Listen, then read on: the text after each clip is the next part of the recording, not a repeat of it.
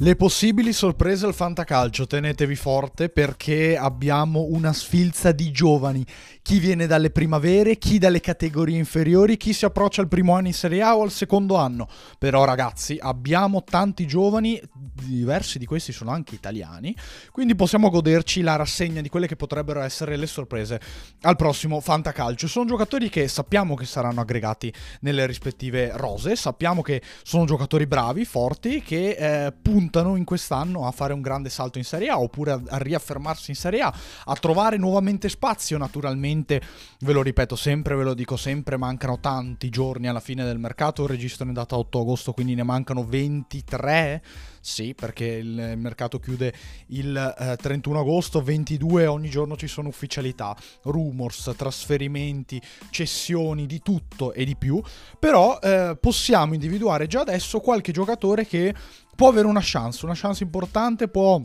rivelarsi una sorpresa al fantacalcio, giocatori da pagare uno, massimo due, giocatori che possono completare il reparto, giocatori che hanno delle caratteristiche importanti, interessanti, intriganti al mantra, naturalmente come al solito il ragionamento che faccio eh, in questa serie di, è di tipo fantacalcistico, ma è sempre bene inserire qualche eh, ragionamento in più dal punto di vista calcistico, proprio per provare a delineare anche gli schieramenti dell'anno prossimo. E eh, ve lo dico sempre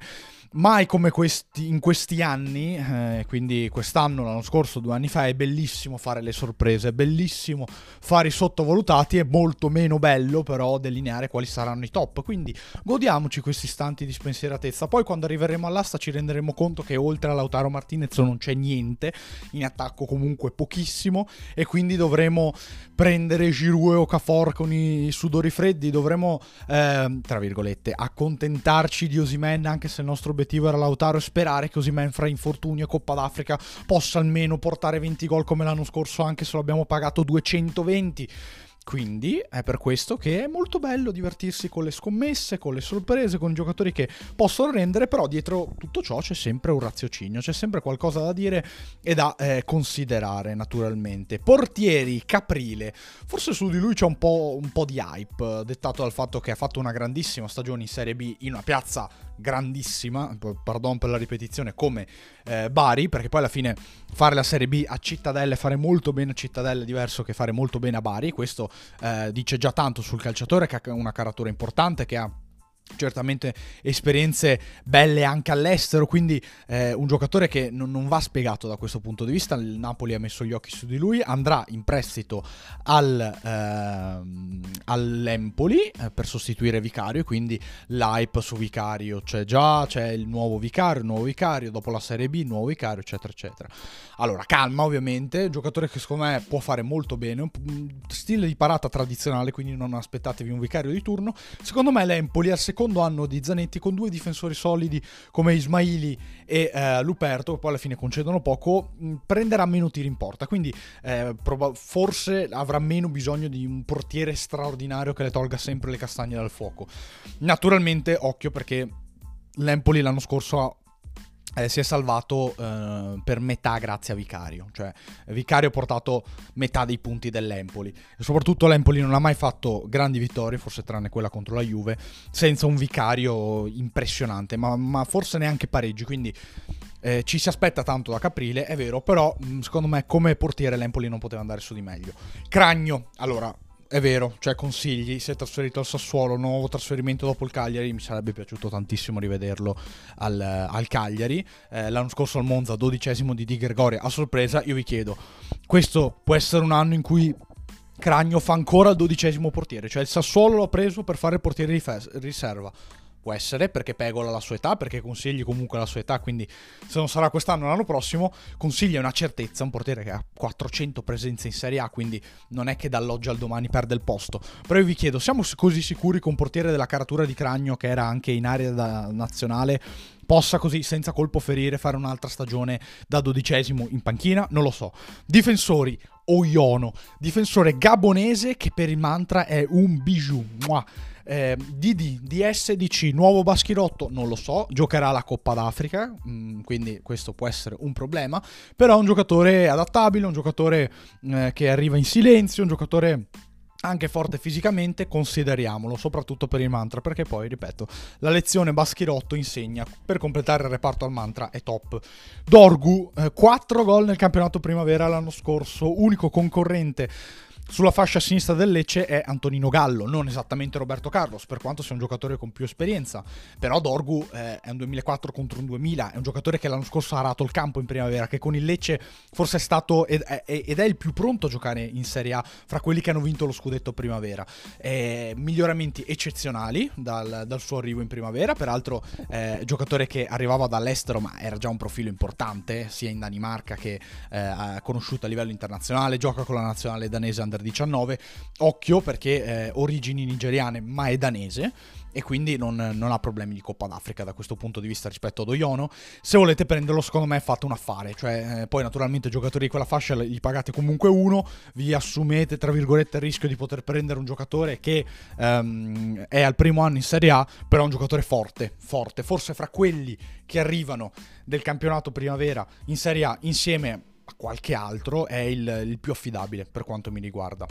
Guarino, eccolo qua, un altro da campionato primavera, grandissimo, grandissimo mondiale under 20. Lui peraltro si è permesso di non giocare l'Europeo under 19, di non essere convocato all'Europeo under 19 che l'Italia ha vinto, ma lui ha giocato un mondiale under 20 in Argentina, notevole, notevole, da sotto età senza aver mai messo piede in campo con i professionisti. Difensore mega affidabile, io vi dico, naturalmente parte dietro nella gerarchia dell'Empoli, verrà aggregato in prima squadra e attenzione perché Baldanzi insegna potrebbe trovare spazio al, al primo anno in Serie A Italia ricordandovi che Ismaili ha sempre avuto qualche problemino fisico. Magari se Guarino dovesse sorprendere e entrare gradualmente, occhio perché poi l'Empoli ogni anno lancia giocatori bravi in Serie A, Ricci, Aslani, Fazzini, Baldanzi, ne ha lanciati diversi, quindi il prossimo potrebbe essere Guarino perché questa è la filosofia dell'Empoli, difensore centrale classe 2004, segnare. Caio De chi c'è oltre a Dodò nella fascia sinistra fiorentina? Nessuno, c'è appunto Michael Caiode, eh, anche lui dominatore del, del campionato primavera su quella fascia lì il miglior terzino della categoria a destra, mentre il miglior terzino della categoria a sinistra l'anno scorso è stato proprio Dorgu. Lui verrà aggregato in una rosa molto più competitiva come quella della Fiorentina, con un giocatore molto più esperto molto più quotato come Dodò, però è il backup e abbiamo visto quanto italiano ami ruotare e eh, far giocare tutti, ecco. E lui è un giocatore pronto per la prima squadra. Non vi sorprenderà a livello tecnico, ma a livello atletico, ragazzi, anche in Serie A, secondo me, può dire la sua, perché è davvero, davvero impressionante. Match winner della finale dell'Europeo Under 19. Gol di testa, giocato addirittura da uh, esterno offensivo con la nazionale azzurra. Ha fatto il quinto con la Fiorentina di Aquilani. Quindi un giocatore di propensione, di propulsione offensiva. Eh, giocherà meno, naturalmente, rispetto all'anno scorso, perché eh, è finito il tempo delle categorie giovanili lì davanti c'è Dodò, però si difende benissimo, si difende benissimo nelle gerarchie della Fiorentina per quanto mi riguarda. Occhio a Zortea se cambia squadra, molto buono per il mantra. Eh, L'Atalanta ha, ha, sugli esterni ne ha la metà di mille, perché ha contando Zappa Costa,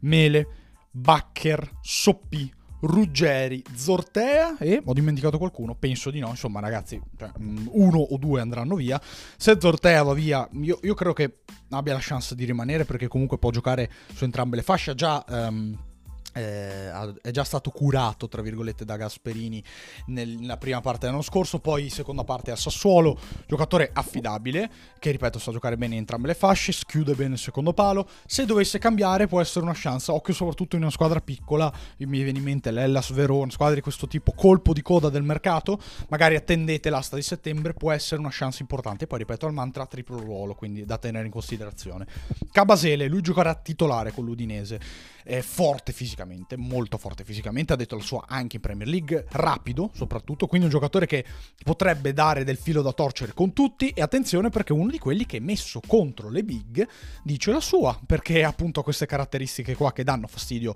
anche a un Osimen, a un Lautaro Martinez, a tutti i giocatori di questo tipo, con l'Udinese eh, non giocherà centrale a tre ma giocherà a destra e completerà il reparto con Biol e Neuen Perez, però è un giocatore che viene per fare il titolare, viene per fare il titolare, sostituto di Becao puro, è una delle, se vogliamo, certe, poche certezze degli, degli, acquisti dell'Udinese, che non so se abbia proprio rinforzato la rosa, anche perché... Eh, qualcuno di importante se n'è andato, cioè non c'è più Udoge, non c'è più Becao, non c'è più Samarzic, insomma eh, potrebbe andarsene via anche Beto, quindi l'Udinese ca- ha cambiato e cambierà,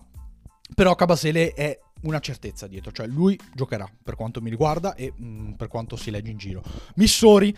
ha già giocato in prima squadra con la Roma, eh, ha già giocato all'Europeo Under 19 anche lui con l'Italia, eh, peraltro adattandosi anche a fare il terzino sinistro con Caio De a destra, eh, è un giocatore eh, bravo, bravo, molto bravo tecnicamente, di carattere, mh, chi lo conosce e chi lo ha visto soprattutto eh, nelle categorie giovanili lo sa, ora è andato al Sassuolo e la concorrenza con Dolian potrebbe favorirlo, quindi vedete, Guarino si gioca un posto con l'Empoli, Missori con il Sassuolo, Dorgu con il Lecce, cioè abbiamo diversi diversi giocatori di, di, questa caratura qui che possono dire la loro in squadre piccole e esplodere al primo anno di Serie A. Poi ragazzi è chiaro che mh, mm, come lo so io lo sanno in tanti, ma allo stesso tempo vi dico che eh, è sempre facile puntare su uno un pochettino più esperto, su una scommessa dall'estero che su un giovane, eh, anche per i fantallenatori. Chiudo il discorso legato ai difensori con Dossena, leader del Cagliari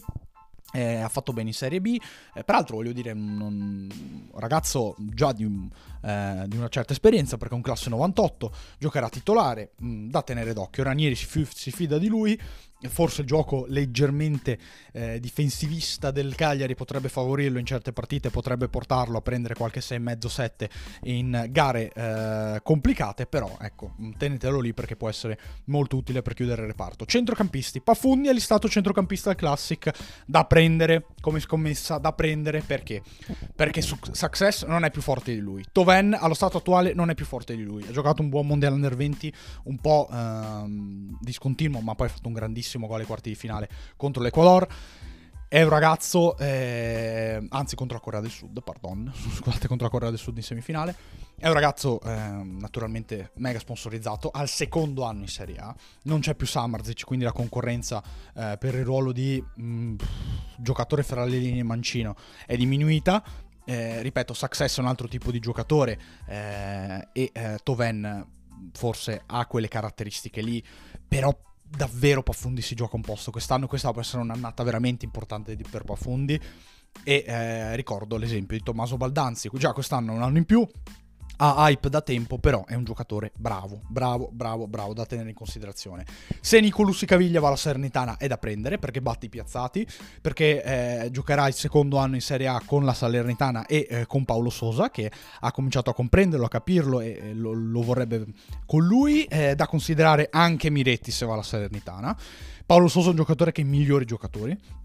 che migliora soprattutto giocatori di questo tipo. Miretti, secondo me, ha diminuito il livello di prestazione nella scorsa stagione perché ha eh, risentito delle fatiche dell'Europeo Under 19 dell'anno prima. Quindi, eh, naturalmente, ha dei passi in avanti da fare, però era, ha avuto anche un, chi- un, chilometraggio molto, molto importante. Quindi, attenzione perché questi due giocatori a Sernitana possono dire la loro, la loro un po' come Facundo Gonzalez, eh, uruguagio che la Juve ha preso dal, dal Valencia. Domingo Schina, stesso discorso di Profondi. Con Samarzic, secondo me, lui sarà la mezzala offensiva. Blen, attenzione, MC al mantra, potete metterlo davanti alla difesa.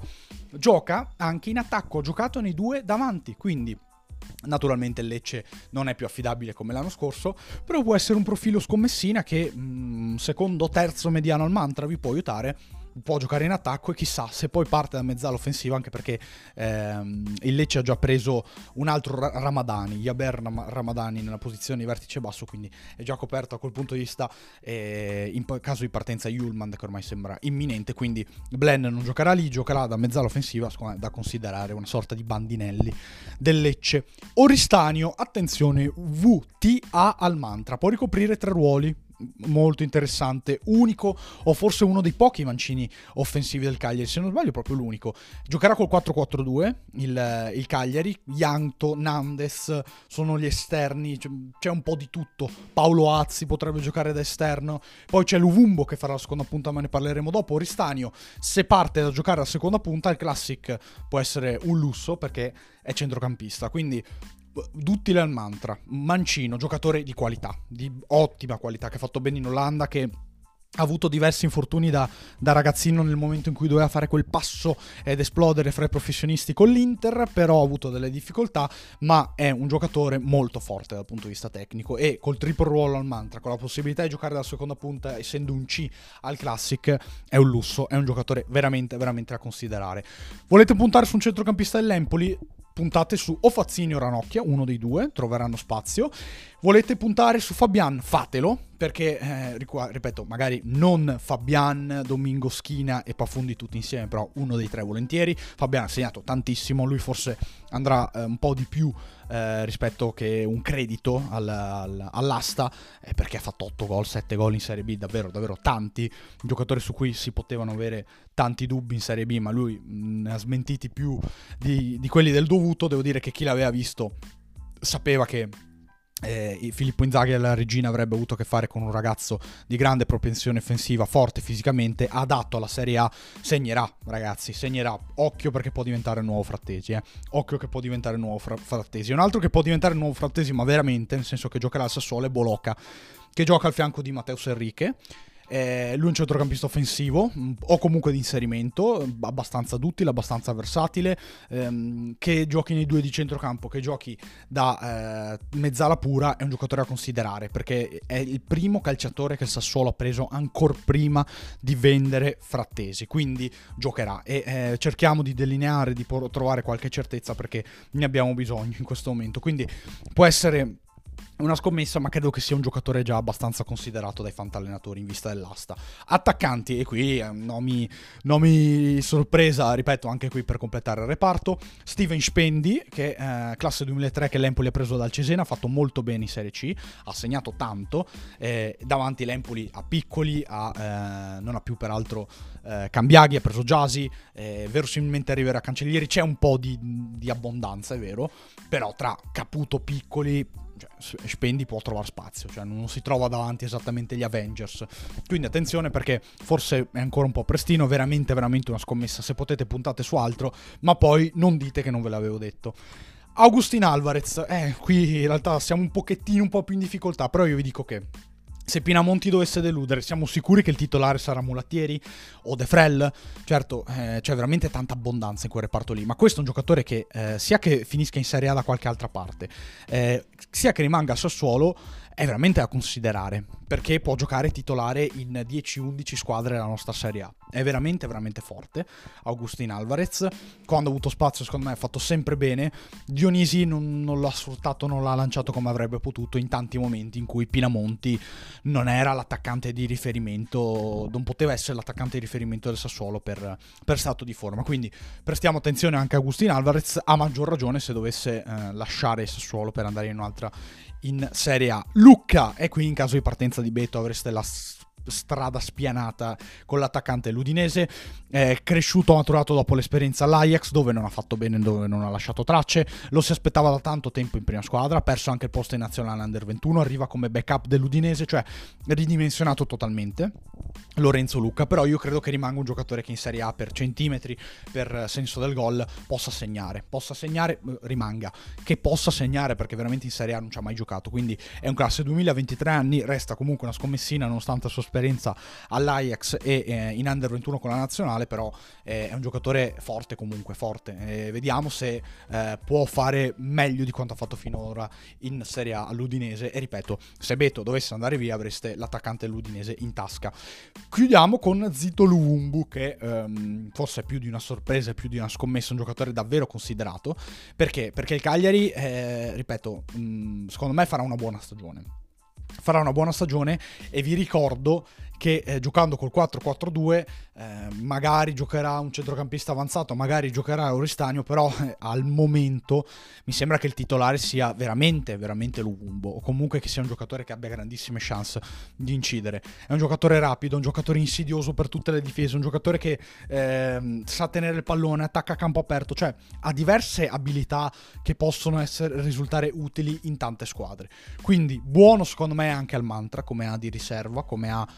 del gruppone, del pacchetto ehm, buono anche al, al Fanta Classic, mm, addirittura come quinto slot, non necessariamente come sesto slot. Si può, si può puntare qualcosa veramente su questo ragazzo perché ha personalità e, ripeto, ha tutte le caratteristiche buone per, per dire la sua anche in Serie A. Ragazzi, eh, abbiamo detto tutto? Direi di sì. Queste sono le sorprese, le possibili, le mie sorprese al Fantacalcio dell'anno prossimo. Come al solito vi ringrazio per avermi ascoltato e vi do appuntamento ad un prossimo podcast. Thank you.